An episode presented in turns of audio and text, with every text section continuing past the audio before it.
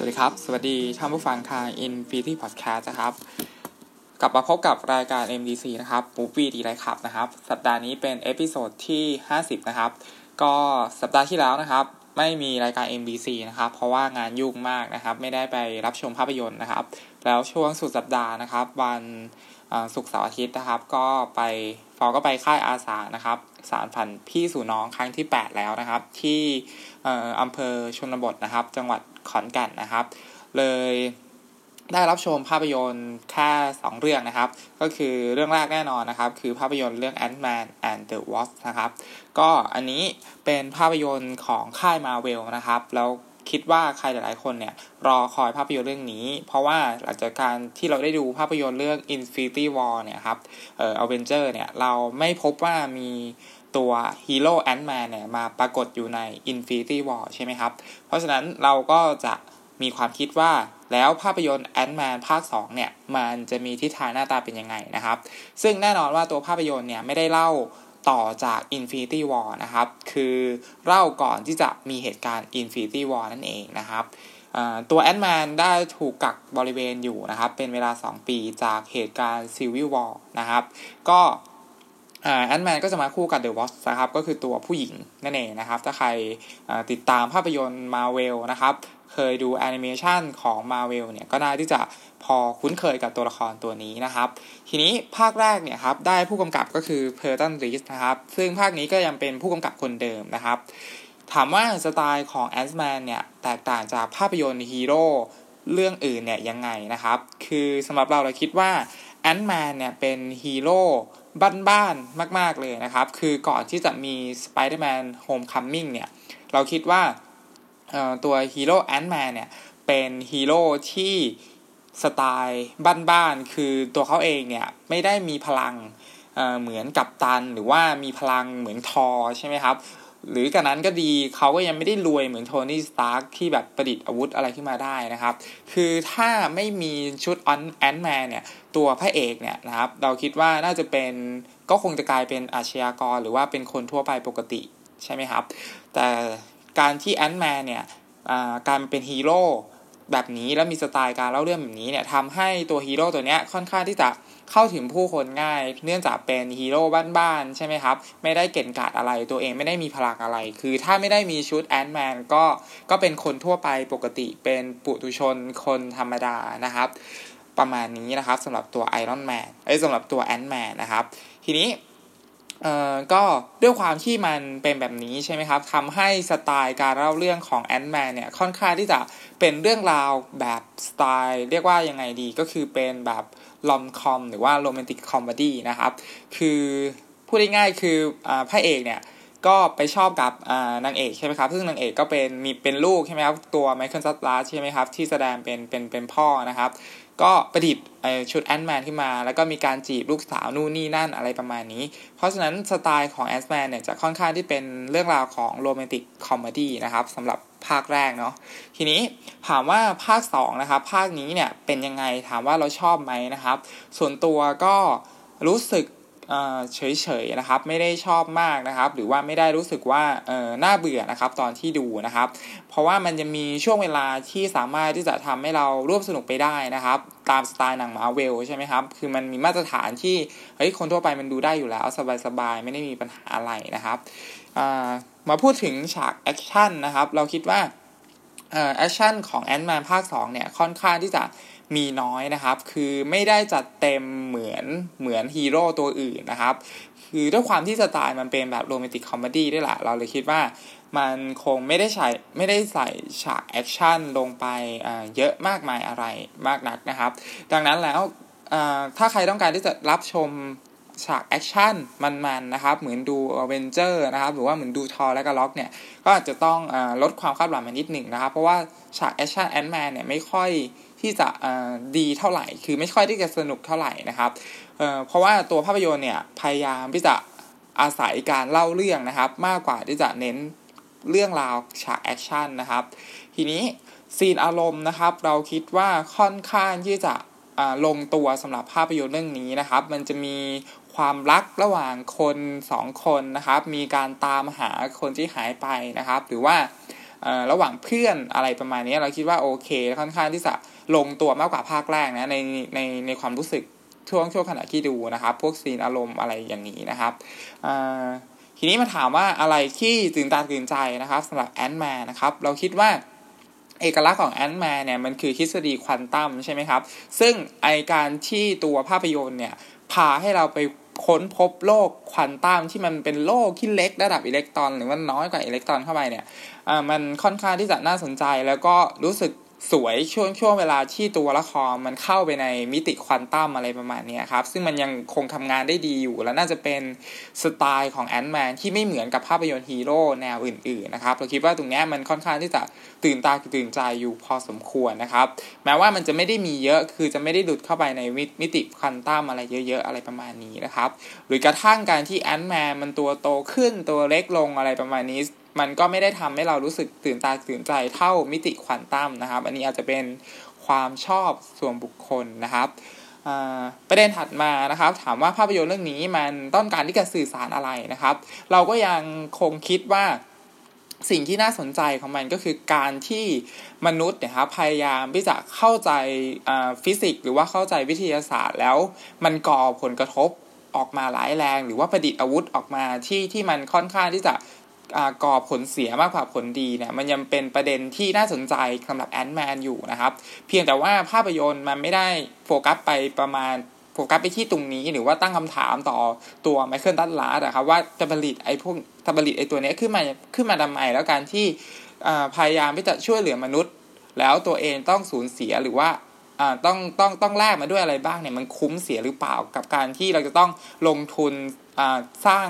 เครื่องมือที่เกี่ยวกับวิทยาศาสตร์อะไรพวกนี้มามาเกาะมาบนโลกมนุษย์แล้วมันทำแล้วมันเกิดผลกระทบอะไรบ้างอะไรประมาณนี้ครับซึ่งตัวภาพยนตร์แอนท์แมนเนี่ยก็ไม่ได้ลงลึกไปถึงประเด็นนั้นเพราะว่ามันก็อาจจะดูดาร์กไปใช่ไหมครับอาจจะไม่ได้สดใสตามสไตล์ Marvel นะครับทีนี้ส่วนที่คิดว่าภาพยนตร์ทำเยอะเกินไปแล้วเรารู้สึกไม่ค่อยชอบนะครับคือคือมุกตลกที่ตัวหนังเล่นนะครับคือไดอะล็อกตอบโต้กันระหว่างตัวละครนะเราคิดว่ามันเยอะไปที่จะใส่ใส่ใส่มุกตลกลงไปแล้วบางฉากมันก็ขำนะครับแต่ว่าบางฉากมันก็ไม่ค่อยขำมันแล้วมันก็เริ่มที่จะรำคาญการที่ตัวละครมันเล่นอะไรแบบนี้นะครับแต่ว่าถ้าใครชื่นชอบเนี่ยก็ก็คิดว่าน่าที่จะโอเคกับไดอะล็อกที่ที่ตัวละครพูดกันนะครับแต่สำหรับเราเราไม่ค่อยรู้สึกว่ามันตลกเท่าไหร่นะสำหรับภาพยนตร์เรื่องนี้นะครับทีนี้ถามว่าเอ่อมันมีอะไรที่ไม่ชอบอีกนะครับเราคิดว่าตรรกะของภาพยนตร์เรื่องนี้แทบจะต้องโยนทิ้งไม่ได้เลยนะครับคือถ้าใครรู้สึกว่าเข้าไปแล้วภาพยนตร์มันไม่มีโลจิกไม่มีตรรกะอะไรเนี่ยคิดว่าอาจจะเป็นพวกเดียวกันนะครับสำหรับเหมือนเหมือนเหมือนฟอร์มนะครับคือแบบเอ้ยพอเราดูก็ต้องแบบเอ้ยยอมก็ได้วะอะไรเงี้ยเออตรรกะก็วางทิ้งไว้ก่อนอะไรประมาณนี้แล้วก็ดูมันเล่นมุกตลกดูมันแบบสนุกสนานต่อต่อสู้กันไปอะไรประมาณนี้นะครับอ่าทีนี้สิ่งที่คาดหวังก็คือเราเราคาดหวังว่าตัวแอนท์แมนเนี่ยจะทิ้งปมอะไรไว้ไว้บ้างนะครับเพื่อต่อไปยังอเวนเจอร์ภาคสี่ใช่ไหมครับซึ่งแน่นอนว่าตัวภาพยนตร์มันมีปมแค่ตอน end credit เท่านั้นนะครับคือถ้าใครรอว่าไอ้ช่วงเวลาภาพยนตร์เรื่องนี้เนี่ยมันจะมีช่วงเวลาไหนที่มันไปคาบเกี่ยวกับ Avengers เนี่ยเราคิดว่าต้องรอไปถึง End Credit นะครับเพราะฉะนั้นก็คือถ้าใครจะซื้อตั๋วเข้าไปดูอะไรที่มันเกี่ยวกับ Avengers เนี่ยก็รอให้โรงหนังหรือว่ารอภาพยนตร์มันใกล้จบก่อนอะไรแล้วเข้าไปดู End Credit ก็พอแล้วนะครับคือมันไม่ได้มีปมอะไรเชื่อมโยงไปถึงไปถึง Avengers เลยแต่แน่นอนว่า End Credit มันค่อนข้างที่จะสร้างความเซอร์ไพรส์ได้พอสมควรนะครับสำหรับ Ant-Man นะครับทีนี้ตัวละครนะครับไม่ว่าจะเป็นตัวร้ายหรือว่าตัวฝั่งพระเอกก็ดีนะครับเราคิดว่ามีเสน่ห์แล้วก็ค่อนข้างที่จะลงตัวกลมกลืนนะครับคือมันสไตล์บ้านๆอ่ะคือมันไม่ได้เวอร์มากจนเกินไปไม่ได้มีพลังเยอะจนเกินไปคือเป็นเป็นเป็นเรียกว่ายังไงดีนะครับสไตล์แอนท์แมนคือแบบบ้านๆมากๆเลยเป็นฮีโร่บ้านๆตัวหนึ่งเลยอะไรประมาณนี้นะครับสำหรับภาพยนตร์เรื่อง Ant-Man and the Wasp นะครับก็อันนี้เป็นภาพยนตร์เรื่องแรกนะครับสำหรับเรื่องที่สองนะครับคือภาพยนตร์เรื่อง Sicario นะครับ Day of the Soldado นะครับกำกับโดย Stefano Sollima นะครับเป็นภาพยนตร์แนวเทรลเลอร์กดดันนะครับเป็นสไตล์นี้นะครับทีนี้ภาคสองเนี่ยไม่ได้ผู้ไม่ได้ผู้กำกับคนเดียวกับภาคแรกนะครับก็คือ Denis Villeneuve ใช่ไหมครับไม่ได้กำกับภาคนี้ นะครับแล้วก็ยังไม่ได้โรเจอร์ดีกินมากำกับภาพด้วยนะครับแต่ถามว่าภาพรวมของ Sicario ภาคสองเนี่ยยังยังคงตอบโจทย์หรือว่าตอบสนองรูปแบบเทรลเลอร์ยาเสพติดได้ค่อนข้างที่จะดีนะครับคือตัวภาพยนตร์เนี่ยสามารถที่จะสร้างความกดดันได้ตลอดเวลาอยู่แล้วนะครับแม้ว่าบทภาพยนตร์เนี่ยมันจะดูไม่ลึกเท่าภาคแรกนะครับแต่ว่าโดยรวมแล้วเรายังถือว่าสามารถที่จะจัดวางหรือว่าลำดับขั้นได้อย่างดีนะครับแม้ว่าบางช่วงเวลาเนี่ยจะมีจังหวะที่ล้นไปสักนิดสักเล็กน้อยหรือว่ามีความยืดเยื้อจนเกินไปนะครับแต่ตัวภาพยนตร์เนี่ยอาศัยจังหวะเดิมๆซ้ำๆซึ่งตรงนี้เราคิดว่ามันเล่นกับความรู้สึกได้ดีแต่ว่าบางช่วงเวลาเนี่ยมันกลายเป็นความน่าเบื่อของภาพยนตร์ไปไปไปไปพร้อมกันอะไรประมาณนี้ครับคือคือมีช่วงที่ดีแหละแล้วก็มีช่วงที่ไม่ดีผสมกันไปสำหรับเรื่องนี้นะครับทีนี้จุดที่มีเสน่ห์ของภาพยนตร์เรื่องนี้คือซาวด์ของภาพยนตร์เนี่ยมันยังทำหน้าที่ได้อย่างยอดเยี่ยมเหมือนเดิมนะครับแล้วก็เราคิดว่าภาคสองเนี่ยมันมีสเกลที่ใหญ่ขึ้นมากกว่าภาคแรกเพราะฉะนั้นฉากยิงกันเนี่ยมันยังมันค่อนข้างที่จะดิบแล้วก็เถื่อนมากกว่าภาคแรกนะครับ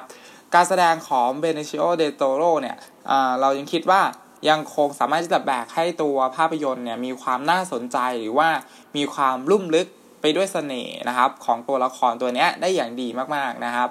แล้วก็มันยังมีพัฒนาการที่แตกต่างไปจากภาคแรกด้วยนะครับสำหรับตัวละครตัวนี้คือมันไม่ได้มีความดิบอย่างเดียวนะครับเหมือนภาคแรกภาคสองเนี่ยยังคงมีความดิบและยังมีความอ่อนโยนด้วยนะครับซึ่งอย่างนี้มันน่าสนใจมากนะครับว่าถ้าภาพยนตร์มันมีภาคต่อเนี่ยไอตัวละครเนี่ยมันจะเป็นแบบไหนนะครับส่วนตัวจอร์จโบลินเนี่ยก็เป็นตัวละครที่มาสมทบให้ตัวภาพยนตร์เนี่ยมีน้ำหนักจับต้องได้ได้มากขึ้นนะครับแล้วก็เราคิดว่าค่อนข้างที่จะมีเสน่ห์กว่ากว่าภาคแรกนะครับสำหรับตัวจอร์จโบลินเนาะแม้ว่าภาคนี้จะไม่มีเอมิลี่บัตให้ให้เราดูใช่ไหมครับแต่ว่ามีมี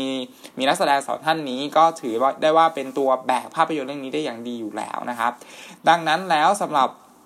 Sicario Day of Soldado เนี่ยยังคงสร้างบรรยากาศนะครับแล้วก็ความกดดันได้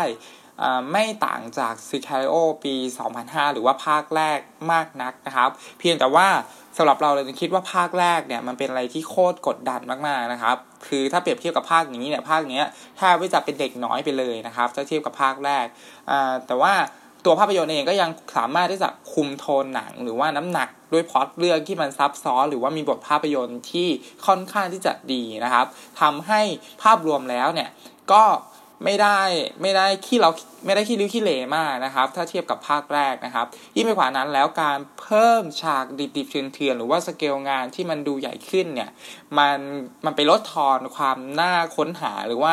ความลึกลับของตัวละครให้มันลดน้อยถอยลงไปนะครับซึ่งในจุดนี้มันก็เป็น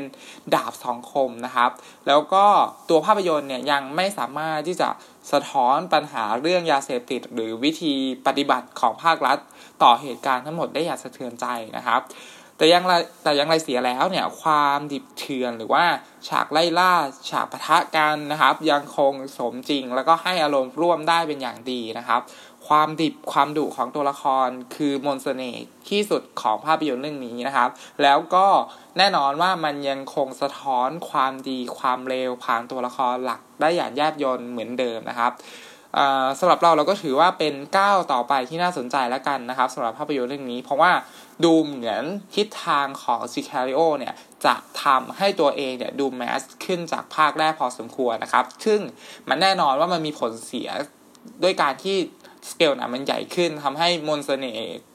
ความลึกลับความน่าค้นหาความกดดันหนักๆเนี่ยเหมือนภาคแรกเนี่ยมันจางหายไปแค่นั้นเองนะครับแต่แน่นอนว่ามันยังคงมีเส้นทางที่น่าสนใจอยู่ครับนะครับสำหรับภาพยนตร์เรื่อง Sicario นะครับก็รอภาคต่อไปแล้วกันเนาะนะครับสำหรับภาพยนตร์เรื่องนี้สำหรับ เอ็ม ดี ซี นะครับเอพิโซดที่ห้าสิบนะครับก็ต้องขอจบรายการไว้เพียงเท่านี้นะครับสำหรับสัปดาห์นี้นะครับรีวิวภาพยนตร์สองเรื่องนะครับเรื่องแรกคือภาพยนตร์ Ant-Man ภาคสองนะครับแล้วก็ภาพยนตร์เรื่อง Sicario